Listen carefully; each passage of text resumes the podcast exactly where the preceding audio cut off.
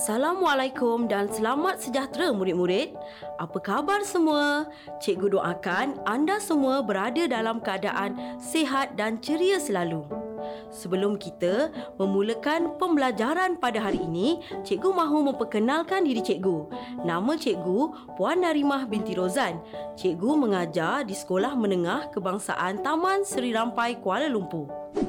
Baiklah murid-murid, kamu akan mempelajari bab 3 pentadbiran negeri-negeri Melayu Bersekutu iaitu topik 3.3 pembentukan negeri-negeri Melayu Bersekutu. Murid-murid, pada akhir pembelajaran ini kamu akan dapat mempelajari dan dapat menyatakan nama negeri-negeri Melayu Bersekutu. Seterusnya, murid-murid dapat menyatakan ciri-ciri negeri-negeri Melayu Bersekutu.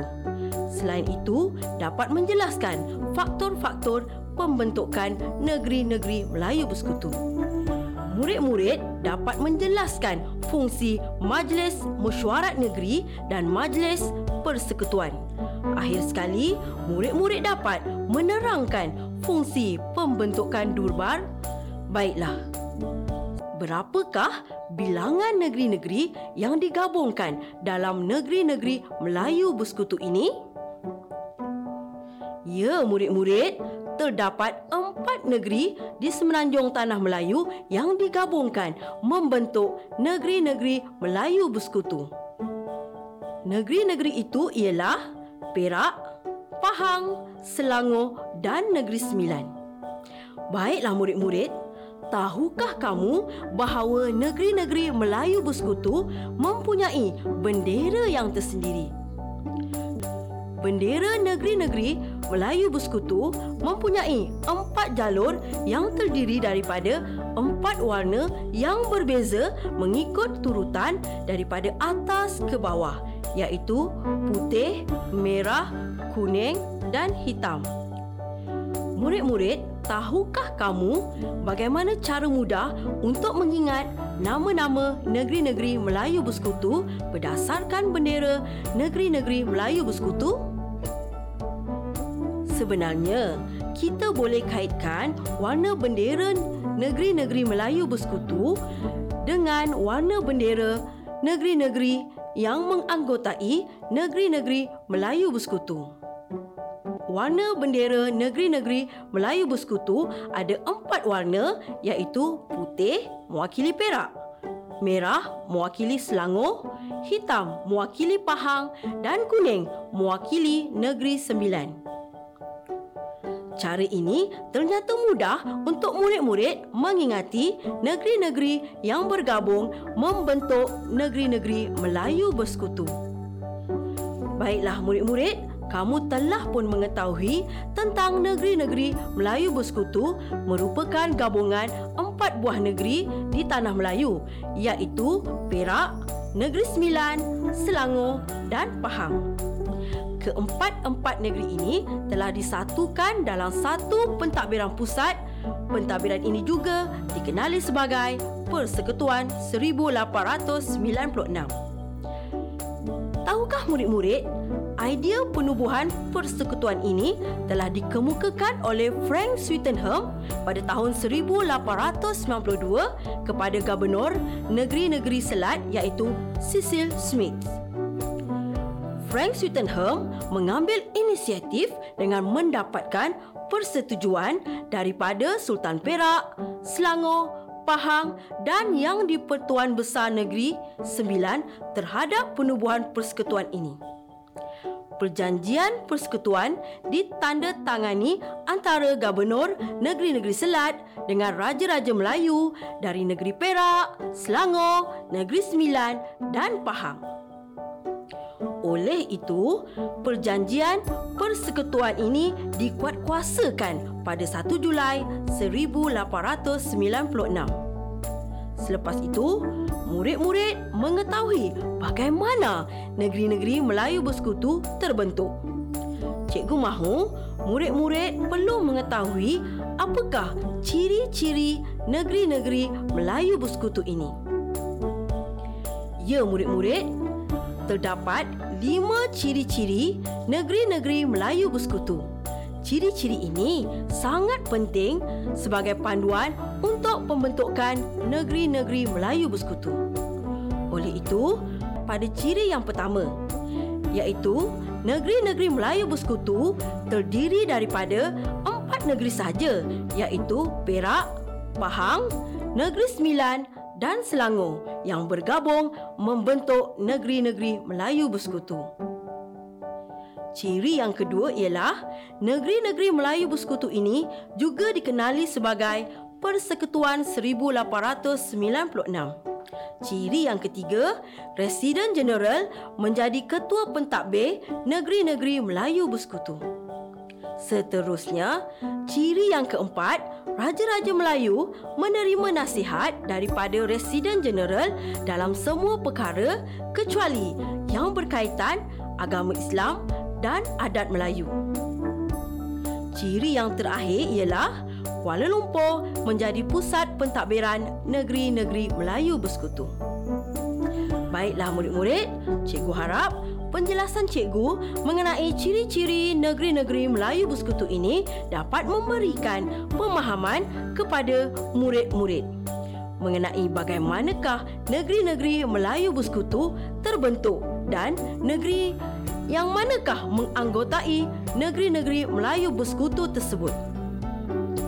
Murid-murid, tahukah murid-murid apakah faktor-faktor yang menyebabkan pembentukan negeri-negeri Melayu Bersekutu ini? Ya, tepat sekali. Terdapat empat faktor mengapa British mahu membentuk negeri-negeri Melayu Bersekutu. Faktor yang pertama ialah mengatasi kelemahan sistem residen. Selain itu, British mahu menyeragamkan pentadbiran. Seterusnya, British mahu menangani masalah kewangan Pahang. Akhir sekali, British mahu menjamin keselamatan negeri. Faktor-faktor inilah yang menyebabkan British mahu membentuk negeri-negeri Melayu bersekutu. Murid-murid, jom kita mempelajari secara terperinci setiap faktor-faktor tersebut. Tahukah murid-murid antara faktor utama pembentukan negeri-negeri Melayu bersekutu kerana mahu mengatasi kelemahan sistem residen itu sendiri? Hal ini kerana residen tidak diberikan garis panduan yang jelas untuk melaksanakan tugas pentadbiran sehingga menyebabkan residen menjadi semakin berkuasa dalam majlis mesyuarat negeri. Hal ini telah menyebabkan raja dan pembesar Melayu tidak berpuas hati kerana kehilangan kuasa dalam pentadbiran dan pungutan cukai. Murid-murid, faktor yang kedua ialah pihak British mahu menyeragamkan pentadbiran kerana berlaku ketidakseragaman dalam pentadbiran di Perak, Selangor, Negeri Sembilan dan Pahang. Ketidakseragaman ini disebabkan oleh setiap negeri tersebut yang mempunyai undang-undang sendiri seperti perbezaan dalam pentadbiran undang-undang tanah dan sistem cukai. Selain itu, pihak British memerlukan pentadbiran yang cekap dan seragam untuk memudahkan eksploitasi ekonomi. Seterusnya, dengan pembentukan negeri-negeri Melayu Bersekutu ini dapat mengatasi kemajuan ekonomi yang tidak seimbang kerana cara pentadbiran residen yang berbeza-beza dalam menguruskan ekonomi di negeri-negeri tersebut. Faktor yang ketiga ialah British mahu menjamin keselamatan setiap negeri daripada ancaman luar penggabungan ini membolehkan negeri-negeri Melayu bersekutu mempunyai pasukan keselamatan sendiri dan dapat menjaga keamanan tanpa mengharapkan bantuan luar. Faktor yang terakhir yang menyebabkan British mahu menggabungkan negeri-negeri Melayu bersekutu kerana mahu menangani masalah kewangan Pahang. Tahukah murid-murid pada awalnya, British menguasai Pahang kerana Pahang merupakan negeri yang terbesar di tanah Melayu. British berharap Pahang mempunyai potensi ekonomi yang cemerlang di tanah Melayu. Namun, hakikatnya ialah Pahang mempunyai hasil bumi yang kurang dan gagal memberikan hasil ekonomi yang tinggi kepada pihak British. Oleh itu, British mahu menangani masalah kewangan Pahang dengan menggabungkan negeri-negeri Melayu yang kaya seperti Perak, Selangor dan Negeri Sembilan. Pihak British mengharapkan supaya penubuhan persekutuan dengan menggabungkan negeri kaya seperti Perak dan Selangor dapat digunakan untuk membantu negeri miskin seperti Pahang jika negeri-negeri ini digabungkan sebagai satu unit politik. Setelah kita mengetahui ciri-ciri negeri-negeri Melayu bersekutu dan faktor-faktor pembentukan negeri-negeri Melayu bersekutu, kita perlu mengetahui juga tentang bagaimanakah pentadbiran negeri-negeri Melayu bersekutu ini dilaksanakan. Dalam topik 3.4 ini, cikgu akan menerangkan tentang pentadbiran negeri-negeri Melayu bersekutu. Tahukah kamu siapakah nama Residen Jeneral negeri-negeri Melayu bersekutu ini? Ya, murid-murid, nama beliau ialah Frank Swettenham. Beliau menjawat jawatan Residen Jeneral Negeri-Negeri Melayu Bersekutu dari tahun 1896 sehingga tahun 1900. Selepas itu, Frank Swettenham telah dilantik menjadi Pesuruh Jaya Tinggi Negeri-Negeri Melayu Bersekutu dari tahun 1901 sehingga tahun 1903. Baiklah murid-murid, terdapat dua peringkat pentadbiran di negeri-negeri Melayu Bersekutu iaitu Majlis Mesyuarat Negeri di peringkat negeri dan Majlis Mesyuarat Persekutuan di peringkat persekutuan. Murid-murid, negeri-negeri Melayu Bersekutu telah diketuai oleh Residen Jeneral. Beliau bertanggungjawab kepada Majlis Mesyuarat Negeri dan Pesuruh Jaya Tinggi Negeri-Negeri Melayu Bersekutu. Jawatan Pesuruh Jaya Tinggi Negeri-Negeri Melayu Bersekutu juga merupakan Gubernur Negeri-Negeri Selat.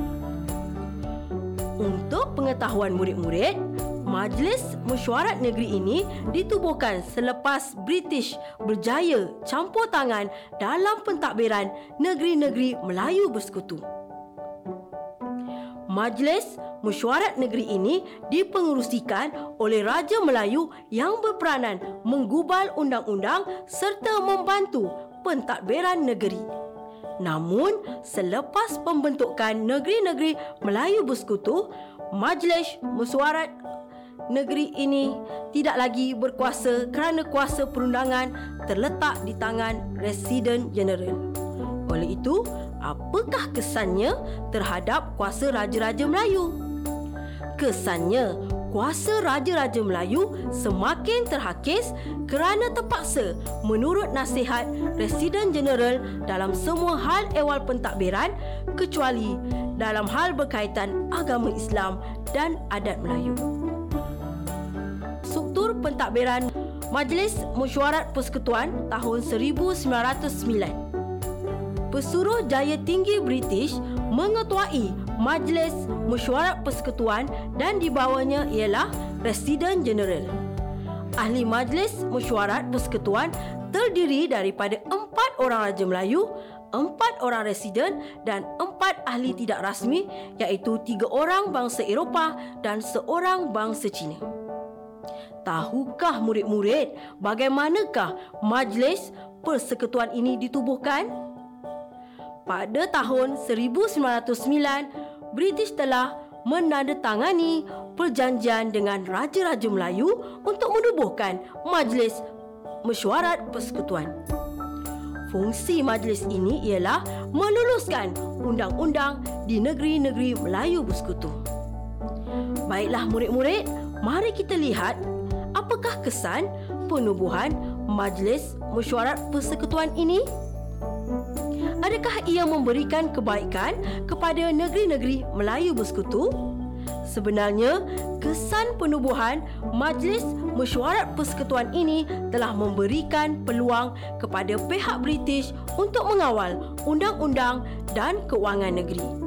Secara tidak langsung, kuasa pentadbiran diberikan kepada Pesuruhjaya Tinggi British sehingga menyebabkan kewibawaan Raja-Raja Melayu terjejas kerana dijadikan sebagai ahli biasa saja dalam majlis tersebut jelaslah di sini bahawa Majlis Mesyuarat Negeri dan Majlis Mesyuarat Persekutuan ini telah melemahkan lagi kuasa Raja-Raja Melayu. Murid-murid, mari kita teruskan lagi pembelajaran kita pada hari ini. Tajuk seterusnya yang kita akan pelajari ialah pembentukan durbar. Murid-murid, Pernah mendengar perkataan Dubar? Dubar bermaksud istana raja. Durbar juga merujuk perjumpaan atau persidangan umum. Dubar juga sebagai persidangan raja-raja Melayu. Tahukah kamu siapakah ahli-ahli Dubar ini? Ahli-ahli Dubar ini terdiri daripada Pesuruhjaya Tinggi British, Residen Jeneral, Residen British dan akhir sekali Raja-Raja Melayu. Selepas kamu mengetahui siapakah ahli Dubar, cikgu mahu kamu mengetahui apa sebenarnya tujuan pembentukan Dubar ini. Tujuan utama Dubar dibentuk untuk mendapat sokongan Raja-Raja Melayu terhadap negeri-negeri Melayu bersekutu. Selain itu, Dubar juga membincangkan tentang kebajikan orang Melayu. Seterusnya, Dubar juga turut berperanan sebagai sebuah majlis persidangan Raja-Raja Melayu untuk membincangkan hal ehwal adat dan agama Islam. Akhir sekali, tujuan pembentukan Durbar ialah Raja-Raja Melayu berperanan sebagai pelindung kepada orang Melayu. Untuk pengetahuan murid-murid, Majlis persidangan Dubar ini yang pertama ini telah menjadi perintis jalan kepada Majlis Persidangan Raja-Raja Melayu yang berterusan sehingga ke hari ini. Sampailah kita di akhir pembelajaran pada hari ini. Antara iktibar yang diperolehi dalam tajuk kita pada hari ini ialah berusaha. Apabila kita mahu mencapai kejayaan, kita mestilah berusaha kerana tiada jalan singkat untuk berjaya. Selain itu, iktibar yang kedua ialah jati diri. Kita harus mempunyai sikap jati diri kerana kita sebagai seorang warga negara Malaysia harus sayangkan bangsa dan negaranya. Selain itu, tidak mudah terpedaya dengan anasir luar yang cuba menggugat keamanan Malaysia. Seterusnya, iktibar yang ketiga, diplomasi. Kita mestilah menerapkan sikap diplomasi dalam kehidupan seharian kita. Misalnya, pembentukan dubar untuk Raja-Raja Melayu berbincang dan penyelesaian kepada masalah utama yang dihadapi terutama kebajikan orang Melayu pada ketika itu. Seterusnya, iktibar yang keempat ialah memupuk sikap taat setia.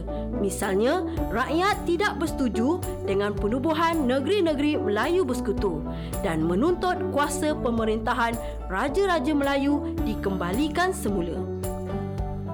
Akhir sekali, iktibar yang kelima ialah keberanian antara Raja-Raja Melayu yang tidak bersetuju dengan penubuhan negeri-negeri Melayu bersekutu. Hal ini menyebabkan British terpaksa membentuk Dubar untuk mendapat sokongan Raja-Raja Melayu.